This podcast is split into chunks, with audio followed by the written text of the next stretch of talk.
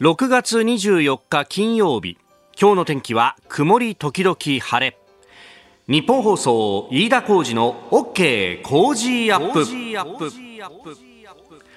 朝6時を過ぎました。おはようございます。日本放送アナウンサーの飯田浩二です。おはようございます。日本放送アナウンサーの新業一華です。日本放送飯田浩二の OK 工事アップ。この後8時まで生放送ですえー、毎日毎日蒸し暑い蒸し暑いって言っててもしょうがないんですけど、うん、でもねやっぱり雨も降らずにこうこうね、えー、湿度が90%を朝方超えてくるっていうのはなかなかインパクトがあるよね。ですよね、えー、日本放送屋上の温度計と湿度計があるんですけれども湿度計が95.1%を指していると。今の気温は23.6度なんですけれどもしかも今日はここから上がるんだってね。そうなんです。東京都心はですね31度の予報になっておりまして、えーそうなんですよね。内陸部は35度近くまで上がるんじゃないかという予報も出てますね。体に応えるね。この湿度で30度超えてくるんだ。そうなんですよね。暑さこもってしまってねバテちゃいますよね。ねそれでいて週間予報を見ますと、まあ、この週末というか来週末ぐらいまでずっとこう30度を超えるという日がちょちょちょ来来週末ぐらいまで？今見てると今木曜日までの週間予報が見ることができるんですけれど木曜日まで30度ずっと超えてるんですよね、東京地方。いやいやいやいやいやいや、えー、でも湿度も高いんだよね、きっとね。そうですね。そんなカラッと晴れるわけじゃないんでしょ？はい。冗談じゃないよね。本当にね。もうこうなってくるとですね、もう夜にクーラーをつけるかどうかっていうのは非常に悩むところなんですけど、はい、そうなんですよ。ただね、あの、クーラーつけっぱなしで寝るっていうのは、声を商売にしてる我々にとってはちょっとリスクもあったりなんかして、ね、これでこう喉をやられてしまうと声が出なくなってしまうというですね、えあの、そうじゃなくてもね、えー声が出なくなるっていうのは非常に問題あれ飯田さん出なくなったことあるんですか？いや前にね昔いろんなやらかしをしたことはいっぱいあってですね、はい、でまああのクーラーとかねその、まあ、風で声が出ないっていうんだったらまだしもですよ、はい、まああの今なかなかまだねそのコロナで飲みに行けないし飲みに行くにしてもそんなにハメを外すってことまでね飲むってことはないんでしょうけれどもまあその昔はこういろいろですねもう飲んでハメを外してみたいなあったわけじゃないですか。で、もうあの、自分の体の中では消化しきれない場合にどうやって外に出すかって話になかなかこれ朝からこんな話しょうがないんですけれども、ね、えー、それによってですね、喉あるいは声帯という部分が様々にこう、ダメージを受けるというのはね、ね。特にあの、胃酸中ものは酸ですから、えー、これがこう、体の組織に対してですね、えー、ハム、刃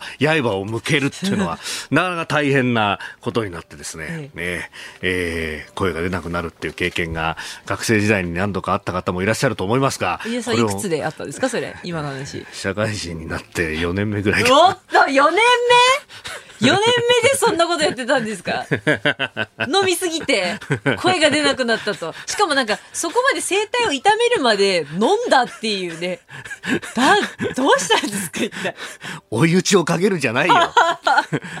ここっちは一生懸命オブラートをするのに全部ベリベリ剥がしてお前、かさぶた全部剥がしやがったなっていう。そこに塩を塗り込んだだろうっていうですね。まああり手に言うとそういうことなんですよ。はい、飲んでですね、はい、声出なくなってっていう。で、しかも翌日は生放送を抱えていて、えー、で、生放送があるのみならずですね、えー、えー、某超大手、えー、自動車メーカーの生 CM があったというですね、これも大変なことになってまして、飛ばしたんですか、それ？いやいやいやいや、同僚のアナウンサーがですね、えー、代わりに読んでくれたんですが、知ってる？その同僚のアナウンサーの名前。どなたですか？知ってるだろうが。え？ー、某増山アナウンサーですね。音体じゃないですか。増山室長、えー、足向けてんです、寝ることできないですよ、井田さん。いや、本当ですよ、本当ですよ。あの、ですんでですね、はい、はい、えー、ストレスを体にためないということ。そして、あの、こういうね、えー、気温の時には無理をしないということも大事ですし、ねはい、えー、えー、クーラーの使い方も大事ですし、うん、お酒との付き合い方も大事だという、そうですね。ラジオのアナウンサーっていうのはですね、あの、声が出れば何とでもなるんですけれども、声が出ないと何にもならない。何にもならないんですよ、私。何にもならないっていうですね。うん、えー、これねでね、アナウンサーなんてのはな、生ゴミ以下なんだよっていうふうに怒られて、すごいですね。生ゴミ以下ってなかなかの言葉ですよ。いやいやいやいや 何も言い返せなかったというですね。オープニングは蒸し暑いでって話をするはずだったのに、どうしてこう。気づいたら生ゴミ以下の話になってたっていう。お前、そこだけ切り取るじゃないよ。え、それ本当に言われたんですか、その時に？いやいや、もうもうもうね、え、何も言い返せませんと、ね。はい。え、まあ、ただね、ええ、はい。あの、それでも、それでもなんとか、なんとかここまで生きてこれるっていうね。うん、えー、そういうことですよ。そうですね。うん。うん、ね、今日も頑張って、この暑さの中ですけれども、頑張っていきましょう。しぶとく生きていきたい。はい。はい。あなたの声を届けますリスナーズオピニオン、えー、ぜひメールやツイッターで、えー、ニュースについてご意見をお寄せください。今朝のコメンテーターは評論家の宮崎哲也さん。大阪日本放送関西社からのご登場。この後6時半過ぎからです。えー、取り上げるニュースですけれどもまずはあ沖縄全戦没者追悼式岸田総理が出席をしております、えー、それから参議院選挙おととい公示されましたけれども、えー、公約がね、えー、出てきております。りますんでその公約の中から経済政策についてチェックをしていきましょう、えー、そしておはようニュースネットワークのゾーン7時10分過ぎですが、えー、選挙期間中各党の代表党首幹部の方々にですね、えー、党の公約戦い方などどについて伺ってまいりますが、えー、今朝は公明党の山口夏夫代表電話でご登場となります、えー、それからニュースキーワードのゾーン国民年金の保険料免除過去最多というニュース、えー、そしてスクープアップのゾーンではウクライナに対してのロシアの侵略4ヶ月を今日で迎えると、えー、いうことであります。ウクライナ情勢についても聞いていきましょう。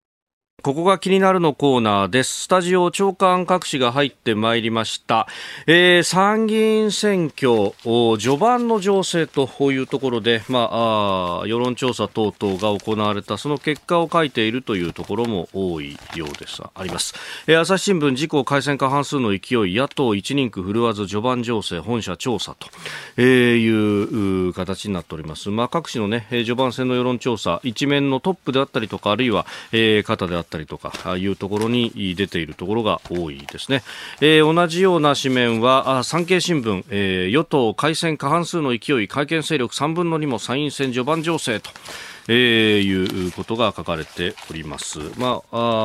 あ他もね、えー、読売新聞は2番手の記事で比例投票先自民36%、参院選維新10%、立民8%、本社序盤世論調査。えー、毎日新聞は会見勢力3分の2伺う与党過半数の勢い共同通信情勢調査と、えー、共同の調査を乗っけていると。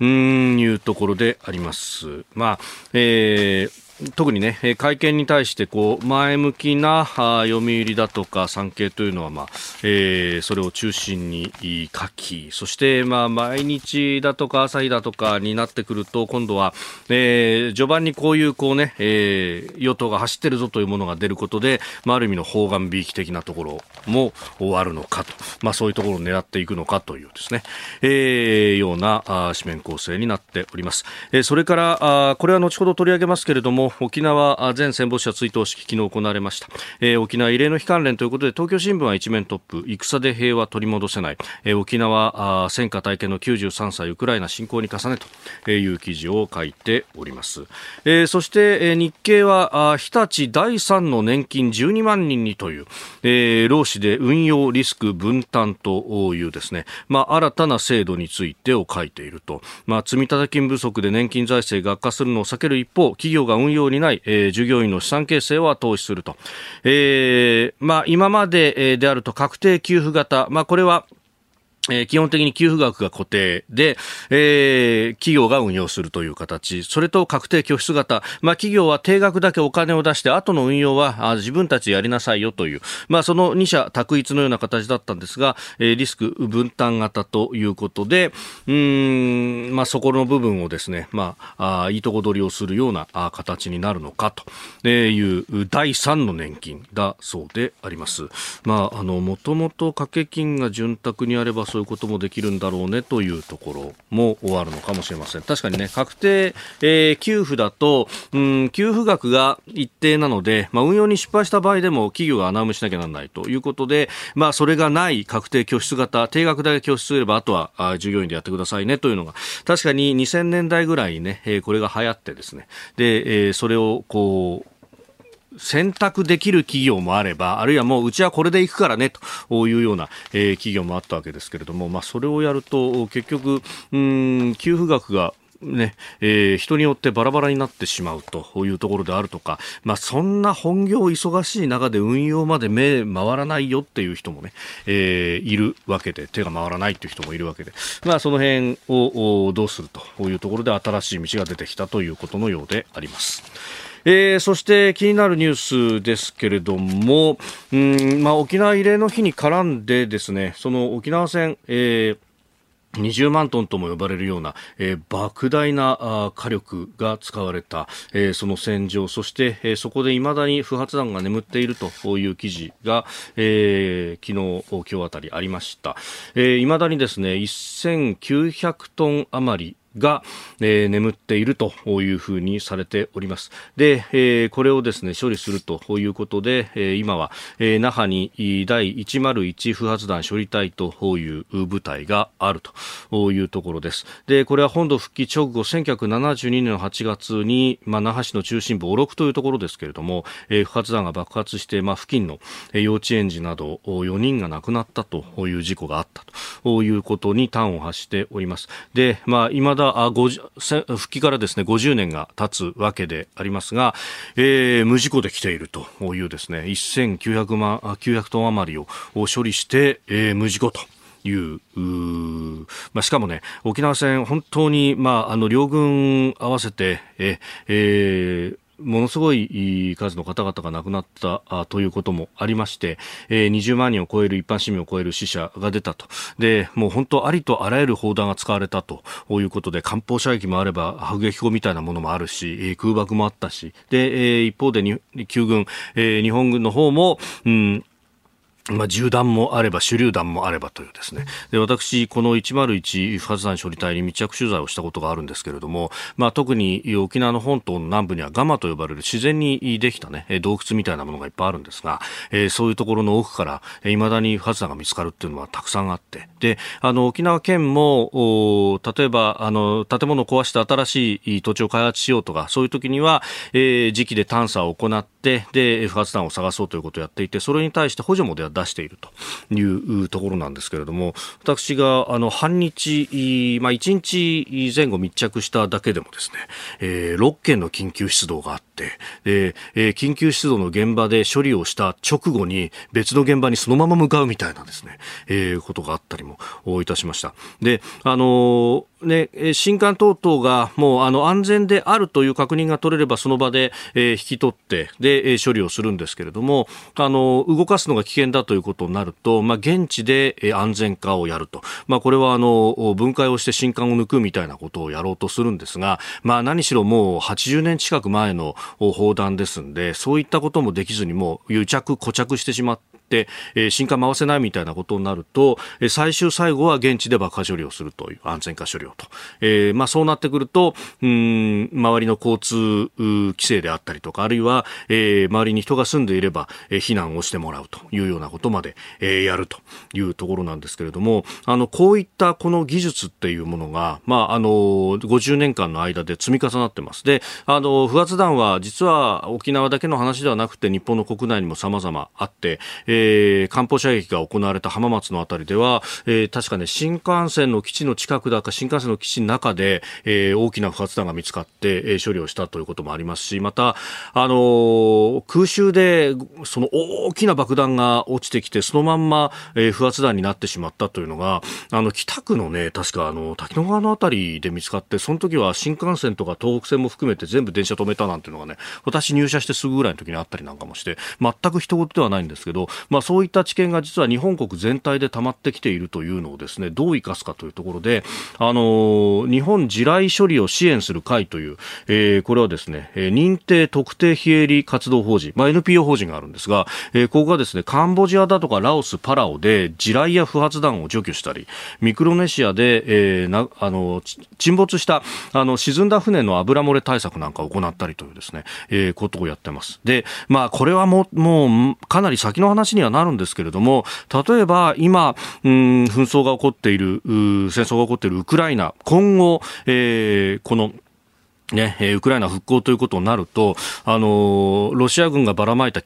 地雷であるとか、あるいは海に浮かぶ、あるいは沈む機雷、えー、等々の除去というところで、まあ、日本国はいろんな力を発揮することができるんじゃないかと、まあ、実際にこうやって海外で活動している、え、人たちもいると、まあ、これね、人知れず活動しているんですけれども、えー、本当、地道に、え、努力を続けているというのをですね、えー、ご紹介いたしました。高が気になるでした。この時間からコメンテーターの方々ご登場です。えー、今朝はあ日本放送関西支社大阪から評論家宮崎哲也さんです。おはようございます。おはようございます。よろしくお願いします。よろしくお願いします。えー、そちらはちょっとあもうすでに明るくなってますね。あまあ、明るいのはいいんだけど、ええ、もう暑い。暑い。蒸し暑い。そうっすよね。今日から本当本格的な暑さみたいなね。ね梅雨明けたんじゃないかと思うくらいの 夏の雰囲気ですね。まだ明けてはいないかもしれないというところ、ね、はい、そうですね。今のところ言われてるのは、まあ、まさにその沖縄だけ、うん、えー、梅雨明けというふうにでまた帰って、梅雨が帰ってくるっていうんだけど、いつ頃帰ってくるのかなと,、と言ったら、ね、2週間ぐらい経った、2週間？あれ？選挙選挙ってどうなの？選挙の日ってどうなるのそうそのぐらいがちょうどねというね、うん、えー、さあまあそんな中でありますがまず取り上げるニュースがあ昨日沖縄は慰霊の日を迎えたということであります、えー、平和記念公園、えー、糸満市摩文仁にありますが、えー、ここで沖縄県主催の沖縄全戦没者追悼式が営まれまして、えー、岸田総理も出席参列者とともに平和への誓いを新たにしたと、えー、いうことであります、まあ、コロナでなかなかか総理の参列はかなわなかった。3年ぶりだそうですね。うん。えー、あの沖縄戦っていうのはね、はい、まあ、確かにあの例えば広島とかと東京大空襲とかねさまざま日本ででで米軍が行った空襲とかとまあこの比べられたりするんだけど、ものすごい特殊性のある戦いでもあったということを表すのが、はい、飯田さんがほら取材された不発弾の多さというのがあの残存の多さっていうのが、はい、象徴してると思うんですよね。どんなにひどいひどいというか壮絶な戦いであったかっていうことが、はい、あのでまああのその戦いの記憶っていうのがさすが77年も経つとかなり風化してきている。はい、で例えばその、うん、東京大空襲とかね、うん、あの広島は言うまでもなく、はい、あるいは例えば蛍の墓のようにあの神戸の西宮のね空襲とかっていうのは描かれてるけれども、沖縄戦ってかつて東宝がね、はい、映画にしたことはあるんだけれども、あ東映が映画にしたことはあるんだけれどもあの例えばアニメみたいなものになってないですよね。ああそうですね。確かにその前段の対馬丸のアニメを見たことは私あるんですが。あありますね、えー、ただその沖縄戦自体は、まあ、あまりにも悲惨なので、はい、えー、なかなかこう集団自決とかね、はい、あまりにも悲惨なことが多いので、えー、描ききれないというところあるのかもしれないけど私はねやっぱりここはあのちゃんと描いていくべきだというふうに。そして次世代に沖縄戦とは何だったのかっていうことを、はい、どういう戦いだったのかっていうのをそしてそのそれをこうまだ生々しい記録記憶として残している沖縄の人たちの心情っていうものをちゃんと理解しなければいけない。あの国民全員のものとして理解しなければならないと。思いますけどね。非戦闘員をどうやって避難させるかであるとか、もう今、喫緊の論点というものもたくさんあるわけですもんね。そうですね。あのそれこそウクライナ戦争なんかでどういうふうに考えるべきなのかという論点になっているところですからね。うん。まあ、確かにこれあのこの間先月ですが沖縄本土復帰50年というところで、うん、あの取材に行った折に自衛隊の関係者とも話したんですけれどもやっぱりその辺をこうどうするってなかなか具体化しないし今度なんか沖縄県もまあ、避難の机上演習をやるんだという話は出てましたけどこういうのは綿密に詰めないといけないですよね。しかも平時に詰めないといけないと。そう。平時に詰めないと。平時からそういうことは備えて訓練しておかなければいけないということは別にそれをやったからといって、はい、あの戦争体制をこう作ろうとしているということとは全く関係ないから。うん。えー、ここが気になるプラスまずは沖縄慰霊の日についてでした。宮崎さんには大阪から今日も8時までお付き合いいただきます。よろしくお願いします。よろしくお願いします。ここでポッドキャスト YouTube でお聞きのあなたにお知らせですラジオ局日本放送飯田浩二の OK コージーアップ週末増刊号を毎週土曜日の午後に配信しています。1週間のニュースの振り返りこれからのニュースの予定。今週の株式市場のまとめと来週の見通し。今注目の銘柄を深掘り解説してお送りしています。後半には Cozy up コメンテーターがゲストと対談するコーナー。今月はジャーナリストの佐々木俊直さんと中日サンマリノ共和国特命全権大使中日外交団長のマンリオ・カドロさんの登場です。現在の世界情勢などのテーマでお話を伺います。週末もぜひチェックしてください。あなたと一緒にニュースを考える飯田浩二の OK 工事アップ。えー、7時をまたいでコメンテーターの方々とニュースを掘り下げてまいります。えー、今朝は大阪日本放送関西支社からのご登場、評論家宮崎哲也さんがコメンテーターです。宮崎さん、引き続きよろしくお願いします。よろしくお願いします。お願いします。えさあ、まずは株と為替の値動きをお伝えしておきます。えー、23日のニューヨーク株式市場ダウ平均株価ですが、前の日と比べて194ドル23セント高い、えー、3万飛び670 77ドル36セントで取引を終えました。ハイテク銘柄中心ナスダック総合指数は179.11ポイント上がって1万1232.19でした。一方円相場1ドル135円ちょうど付近で取引されております。えー、アメリカ来年にかけて景気後退に陥るんじゃないかという観測が広がりつつあって、えー、23日のニューヨークの株は業種ごとに当落、明暗が出たということでハイテク銘柄などは買われたということのようです。まあ、アメリカ、今はね、足元は、うん、雇用も堅調、個人消費も堅調というところですけれども、まあ、だんだんこの辺の不安というものが高まってきてるんでしょうか？でもあれだけこう金融引き締めというか、はいあの利上げとかってやったやってしまったら、これは景気後退に陥るのは、あ無理もないと。はい。だからあの、うん、FB FRB のね、うん、あのなんだっけあの人、えー、パウエル議長です、ね、パウエルさんも、はい、あの一方でこうあの、うん、加速を言いながら、はい、そその直後にあの利上げの加速とか言いながら、その直後になると、えっと、いや、景気後退になって、だからオーバーキルの可能性があるから気をつけろって言ったのにっていう。前々からね、宮崎さんおっしゃってましたからね。ブレーキ踏みすぎちゃうんじゃないかと、うん、そうそうそう。なのでねもうちょっとやっぱりこう政策が非常に難経済政策がマクロ経済政策が難しくなっているということの表れだと思うね、うん、さあ全世界的にその経済政策が非常になんというか神経質になってきている中で、えー、今回参議院選挙であります。こちらのニュースです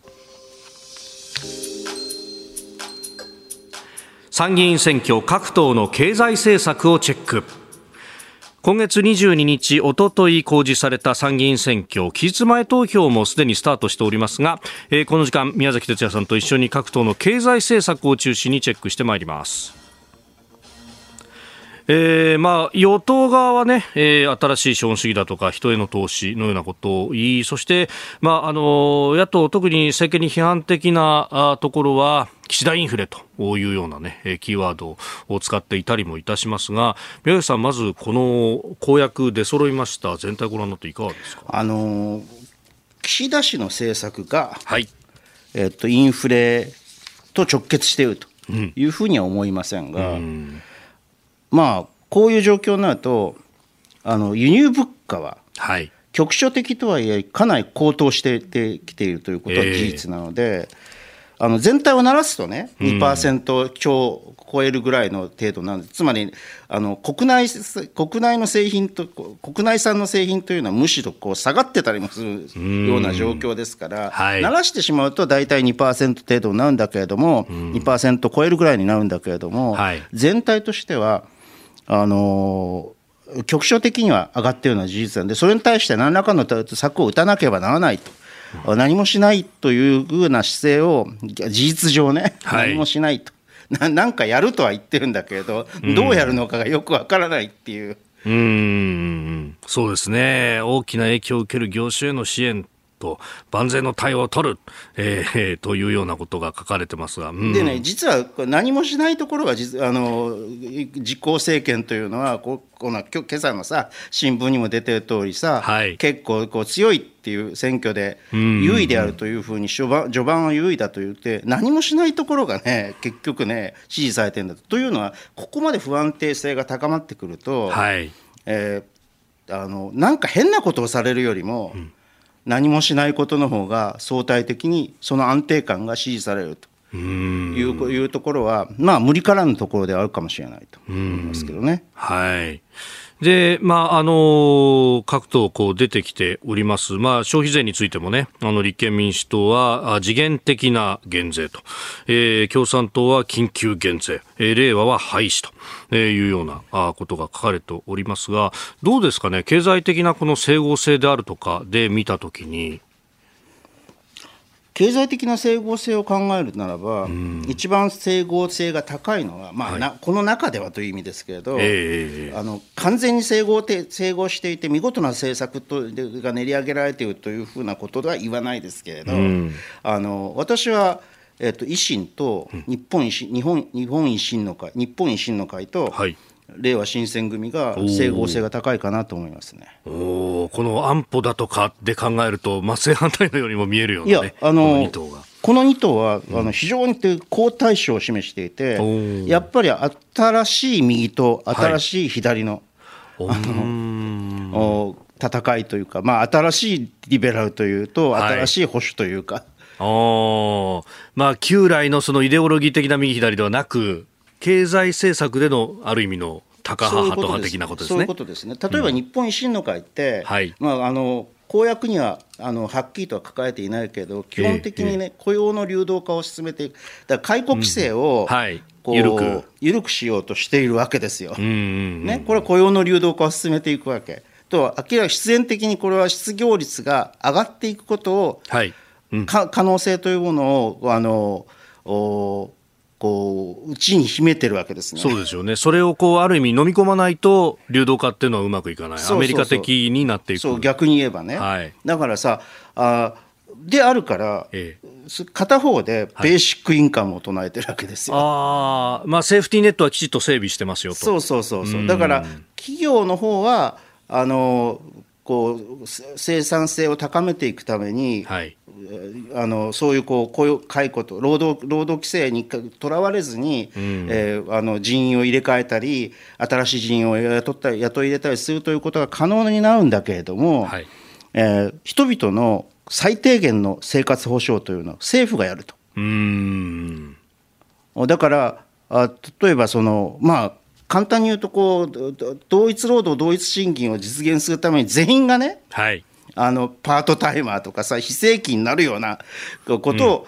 非正規に近いような状態になることを考えてるわけ、ただしその代わりにあのベーシックインカムで最低限の,、はい、あの保障はする。その、その、それよりも、その以上のものは皆さん頑張ってねっていう、うあの、そういう話です。はい、えー、でその頑張りの部分は自己責任でやるんだぞと。そうそうそうそう。だからそれ、そこの、だ最低限は保障、セーフティーネットとしては保障するからと。全国民に対して、うん。はい、これがね、維新の考え方で、まあ、ある意味で非常にこう新自由主義的なんだけれども、はい、整合性はあると。うんいうことですね。大胆に社会を作り変えなきゃいけないけれどもと。さあ7時またぎです。各党の経済政策、まあ、経済的な整合性についての話でまず維新の会の話がありました。そして続いて令和新選組についてというところです。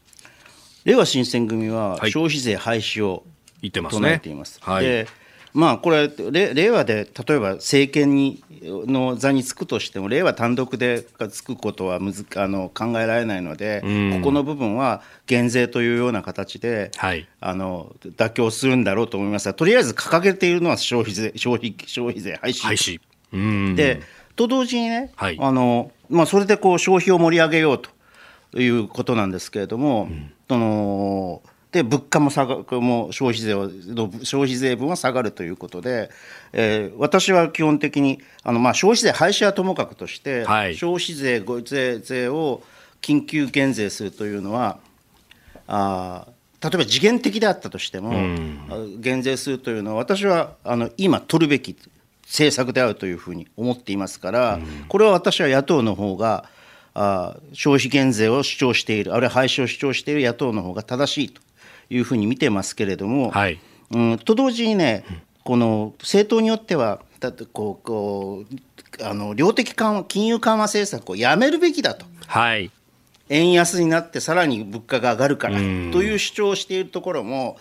あるわけですけど私はこれは整合性がないと思っています。あので令和新選組はどうかというと、はい、黒田日銀は間違っていないと。いうふうに山本太郎太郎代表も明言していらっしゃいますので、はいえー、っとここは非常にこう整合性が高いですね。ねどちらか全体としてはどちらかというと維新に対して、えー、まあ国家関与で、福祉とか、あのこの物価を物価安定にしても福祉にしても、雇用にしても国家国家が管理して規制を強くする方、はい、例えば雇用に関しては規制を強めるような形で雇用を確保していくという方いうそういうこのタイプの経済政策であると。だから全国一律で最低賃金1500円にするとかね、はい。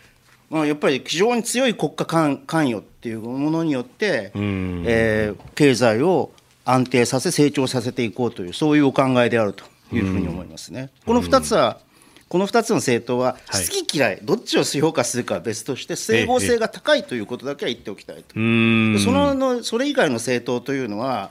消費税をあの減税すると言いながら、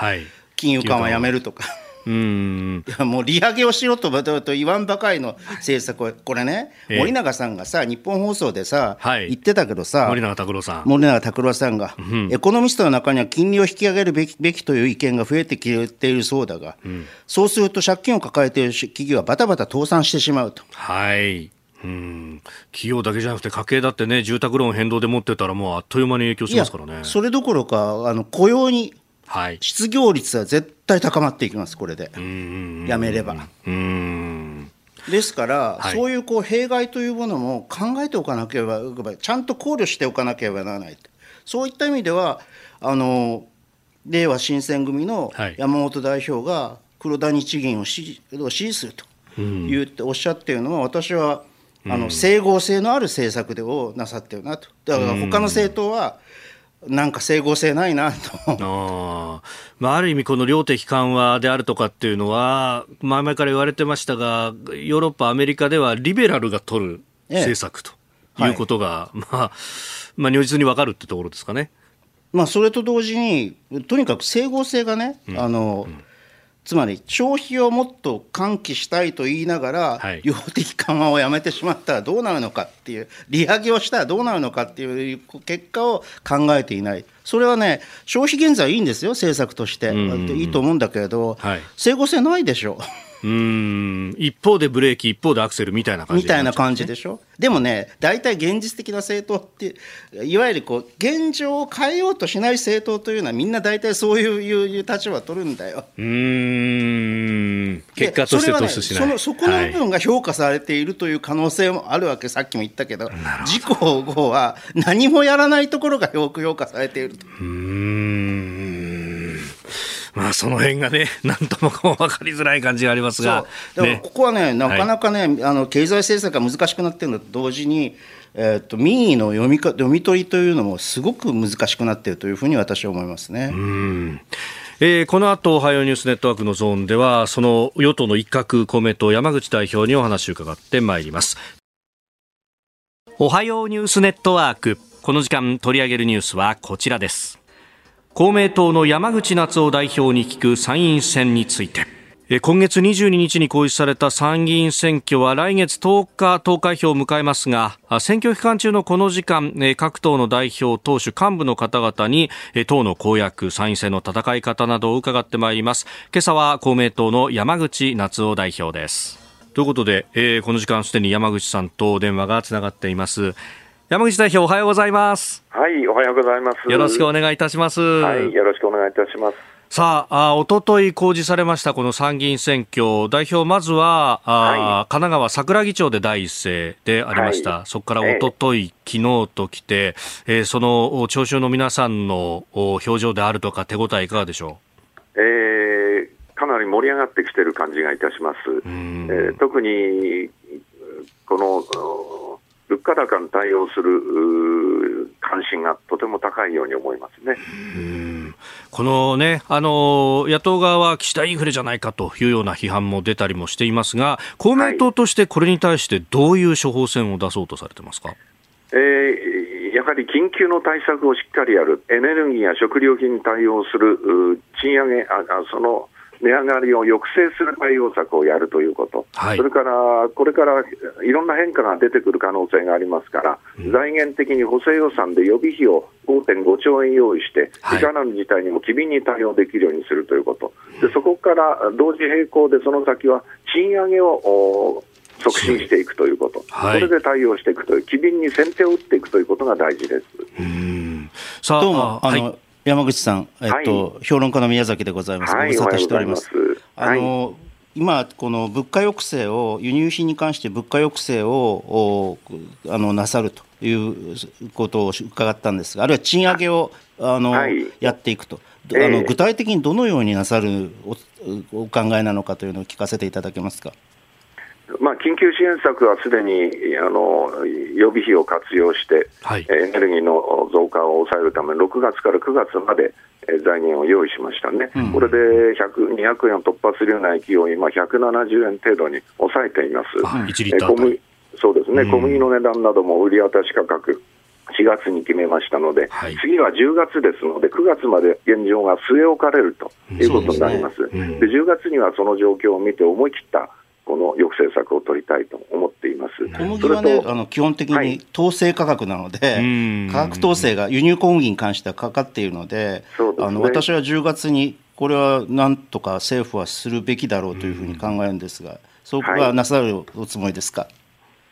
はい、それはあのやはり10月で上がる勢いを見ながらですね、えー、政府のお金をつぎ込んで、えー、価格急激な上昇を抑制したいこのように考えています。賃上げはどのどのような法と賃上げは、まずはあの税制や予備費や、あるいは最低賃金の引き上げなどを通じて、上がる流れを作り出すということ、それから持続的にこれが進んでいくように、公明党は提案していますのは、政労使の合意に基づいて、学者やエコノミストなど中立的な第三者を交えた第三者委員会を作って、客観的なデータに基づいた賃金の水準を示していただく、これを参考に政労使に合意して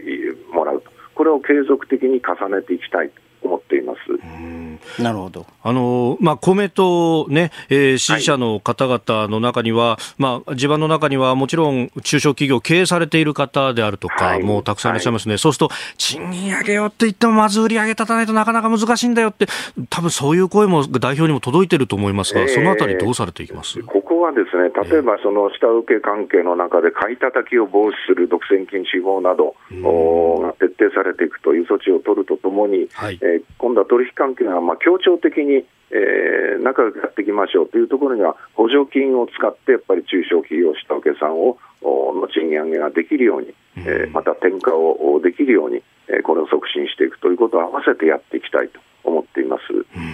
あの私はね、賃上げ賛成なんですよ、はい、基本的に。はい、で、えー私はあのそういうことで賃上げがで上がるんあ賃金が上がるんだったら今までやるべきだったというふうに今非常に厳しい状況の中でやるという、はい、やるやるやるやってたとしても本当に賃金上がるかなという疑問もあるんですがどうですか？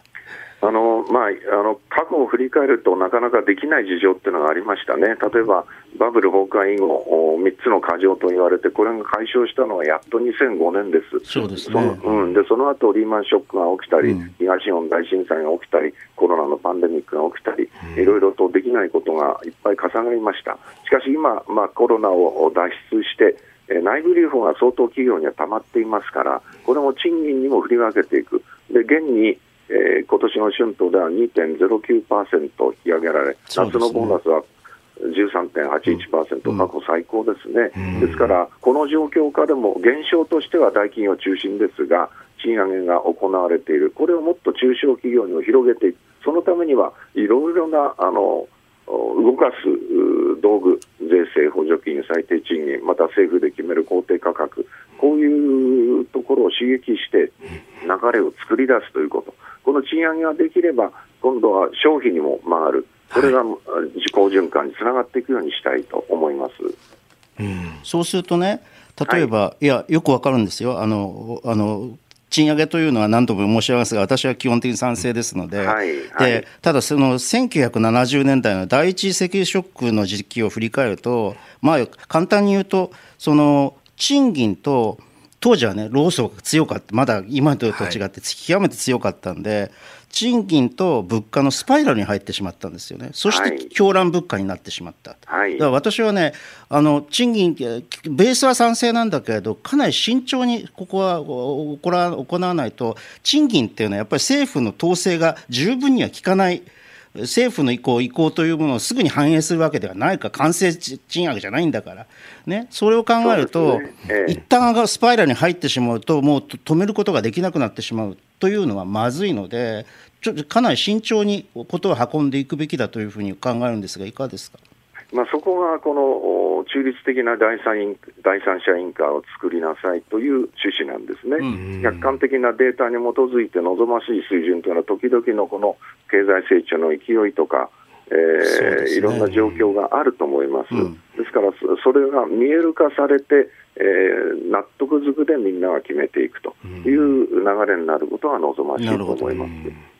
代表あの、この物価高に関して、はい、まあ、特に輸入品の物価が上がっている価格抑制というお話ありましたが、はい、これ、その寄与率で分析をすると、エネルギーの価格の上昇というのはかなり厳しくなっていると、でこれ、はい、例えばこう日本全体のエネルギーミックスの見直し等々しないと、小手先じゃなかなか難しいんじゃないかっていうのもありますが、まあ、例えば原子力等々も含めて、このあたり、いかがなんでしょうか？この供給力を安定させていくというのはとても大事なことですね、えー、また一方で気候変動の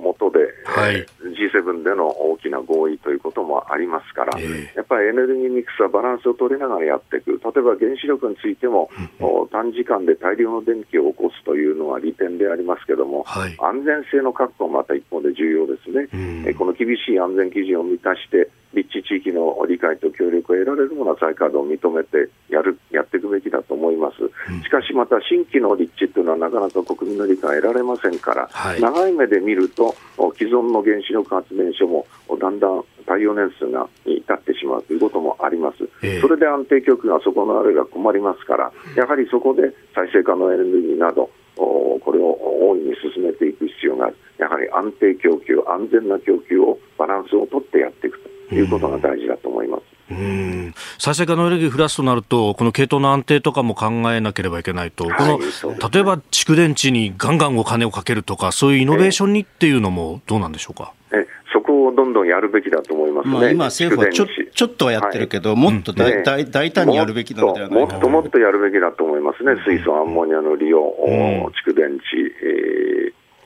はい、その他ですね、えー、これをやっていかないと、将来の安定供給確保できないと、うん、優秀な蓄電池を作れば、これは輸出できるからね。あ輸出産業にもなる、ね、つまり、この分野で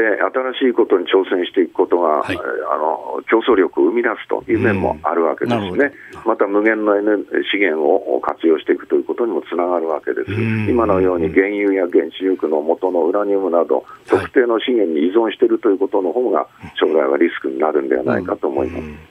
代表、最後に一つ、はい、あの点えー、ちょっと論点変わるんですが、はい、えー、中国に対して、まあ、心配する向き、非常にたくさんいらっしゃいますが、ここに対してどう対応していきましょうか？はいこれはやっぱり言うべきことをきちんと言うとともに、ですね、うんうん、対話によってお互いの緊張を和らげたり、はい、あるいは中国にしかるべき責任を国際社会で果たすようなことを求めていくということが大事だと思います。そのためには対話をしないことには進まないと思います。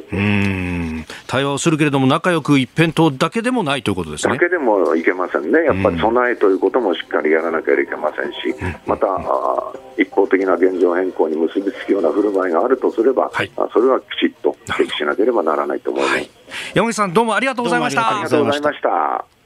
あなたと一緒に作る朝のニュース番組、飯田浩二の OK 工事アップ。来週のご出演のコメンテーターの方々ご紹介しましょう。27日月曜日、前国家安全保障局長の北村茂さん。28日火曜日は防衛研究所防衛政策研究室長の高橋杉雄さん。29日水曜日、明海大学教授で日本国際問題研究所主任研究員の小谷哲夫さん。30日木曜日は東京外国語大学教授で国際政治学者の篠田秀明さん、えー、そして月が変わって7月です。7月1日金曜日外交評論家内閣官房参与の三宅邦彦さんであります。来週は G7 から NATO 首脳会議と外交の動く週でもあるということで外交安全保障で固めるラインナップとなっております。はい。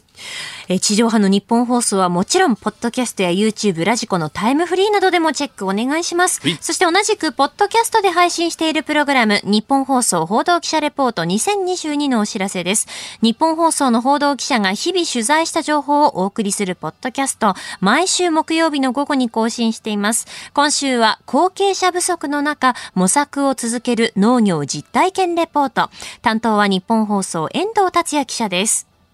来週も飯田浩二の OK 工事アップをよろしくお願いいたします。続いて教えてニュースキーワードです。国民年金の保険料免除が過去最多。厚生労働省は自営業者やパートらが入る国民年金について2021年度の加入保険料納付状況を発表しました。所得が低いため納付を全額免除猶予されている人が20年度から3万人増え612万人となり過去最多を更新したということです。まあ、経済状況を考えればそうだろうということそしてこれがやっぱりねいろんな社会不安にもつながりますもんね。いやだからね、えー、先ほども、はい、あの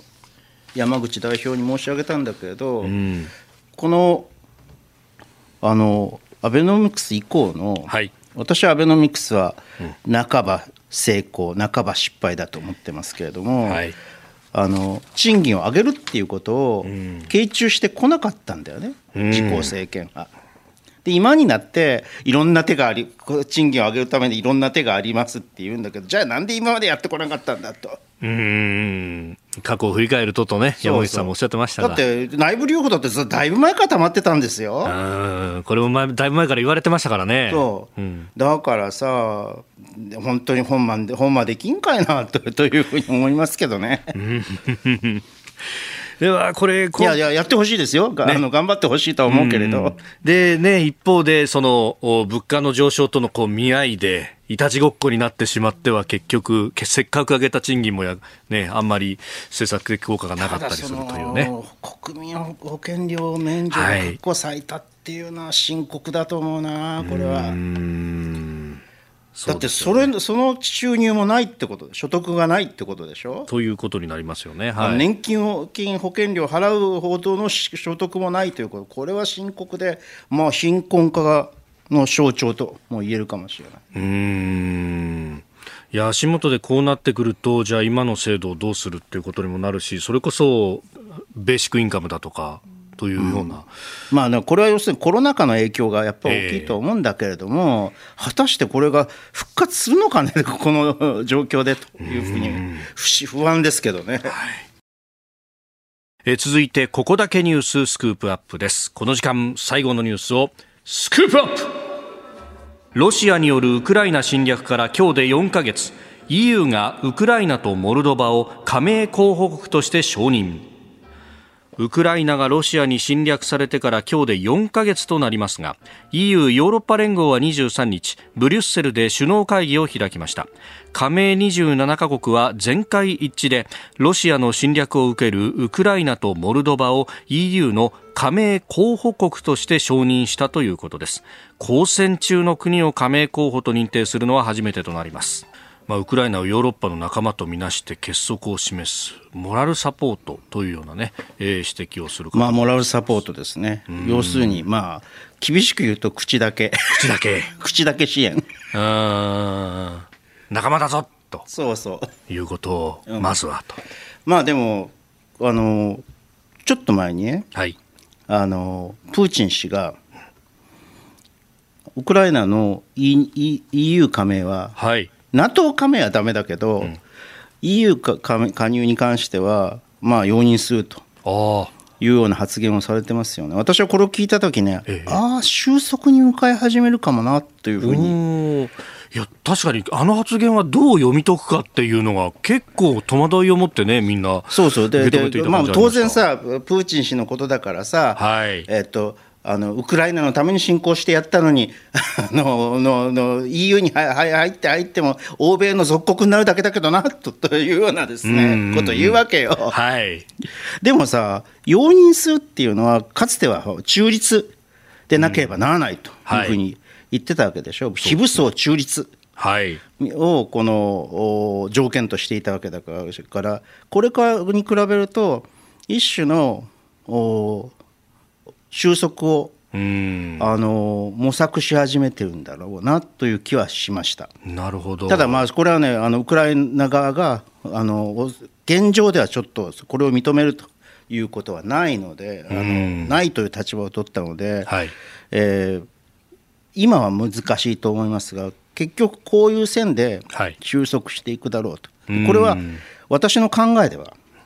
エマニュエルにとってはどう別に別の考えをするかもしれないけど、はい、私の考えではロシアの負けです。ああ、こうなってくるとロシアの負け。そう。うん、EU にウクライナを加盟させちゃうってことになると。あの、アウタラキーを作るというですね、1991年の前の地図に戻すというプーチン氏の、はい、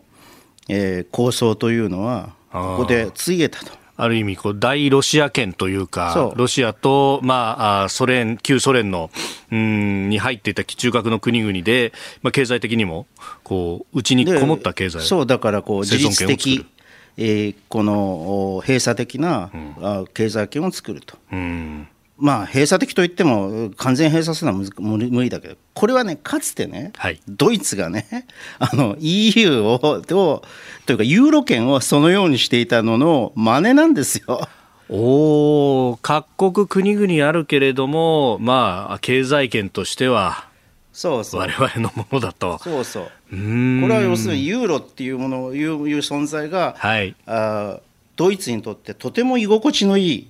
有利な存在であったという。うんだって事実上自国通貨安になるんだかね。うん自分たちの経済の実力に対して、まあ、ユーロはイタリアとかいろんな国入ってるから。そう。だってかつては丸く高でさ、本当に困ってたんだから、はい、ドイツは。ユーロになる前はそこで苦しんでいたわけですもんね。そう。でそういうこう周辺国に対してこう生産拠点をさあの作ったりさあの移転していったりこうマーケットとして完成させていたわけですよ。はい。うん。だからねそういうということを見て、えー、やっていこうとあ俺たちもあれを作るんだと。そうそう。というふうなことを考えたんだと思うんですよね。でこれでこう要するにもうアメリカと中国は中核みたいな感じになっているのをこのちゃんとこう経済的にも発展して、はい、ここの間にこうあの分け入っていこうと。そういう考えだったんだと思うんですけどね。核だけじゃなくて。でもこうこう現状を見ればさ、はい、北欧は NATO に入りたがるわ。そうですね。あの EU もどんどん拡大していくわでですね、はい、拡大傾向にあるわですね。彼のあの構想というのは、えー、失敗だったということになると思いますね。だからこれを認めるっていうのはウクライナの EU 加盟を認めるっていうのはまあ事実上こうなんというのかな。彼がた顔をたプーチン氏が顔を立つ形で、はい、事実上こう撤退していくというそうそういういうシナリオ。あドネツク、ルガンスク、まあ、少しこの前進したぞというところを見せつつ、そうそうそう、だから勝利だと、この辺でと。いうふうに、この辺でと、あの手仕まいと。いうところなんじゃないかな、まあ、現実問題として、これ以上こう国会あの、この封鎖を続ければね、はい、えー、中東とかアフリカ圏に対して、非常に大きな影響を与えてしまうまあ、要するにこう食糧危機に陥るわけですよね。はい、でそれの元凶と思われるのもロシアとしては好ましくないというのもあるでしょう。まあ、その辺を織り込みながら G7 そして NATO 首脳会議来週ただねだだからといってじゃああの直ちにこう、はい、和平に向かうわけではなくてまだまだ時間はかかりますしあのウクライナのあの反攻もあるでしょう。うんミサイルが届いたという話、ね、難しいところですね、私はあのこのプーチン発言を聞いたときには、私の予想よりも5か月ぐらい早くあの収束するかもしれないなと思ったんですが、ちょっとそれは甘かったねあやっぱり年末、あるいはその先ぐらいを見据えながらって感じですか？だと思います。うんえー、ウクライナに対するロシアの侵略、今日で4か月というニュースでありました。あなたと一緒に作る朝のニュース番組飯田浩二の OK コージーアップ。日本放送の放送エリア外でお聞きのあなたそして海外でお聞きのあなた。今朝もポッドキャスト YouTube でご愛聴いただきましてありがとうございました。飯田浩司の OK Cozy up。東京有楽町日本放送で月曜日から金曜日朝6時から8時まで生放送でお送りしています。番組ホームページでは登場いただくコメンテーターのラインナップや放送内容の原稿化された記事など情報盛りだくさんです。また公式ツイッターでは平日は毎日最新情報を配信中。ぜひチェックしてみてください。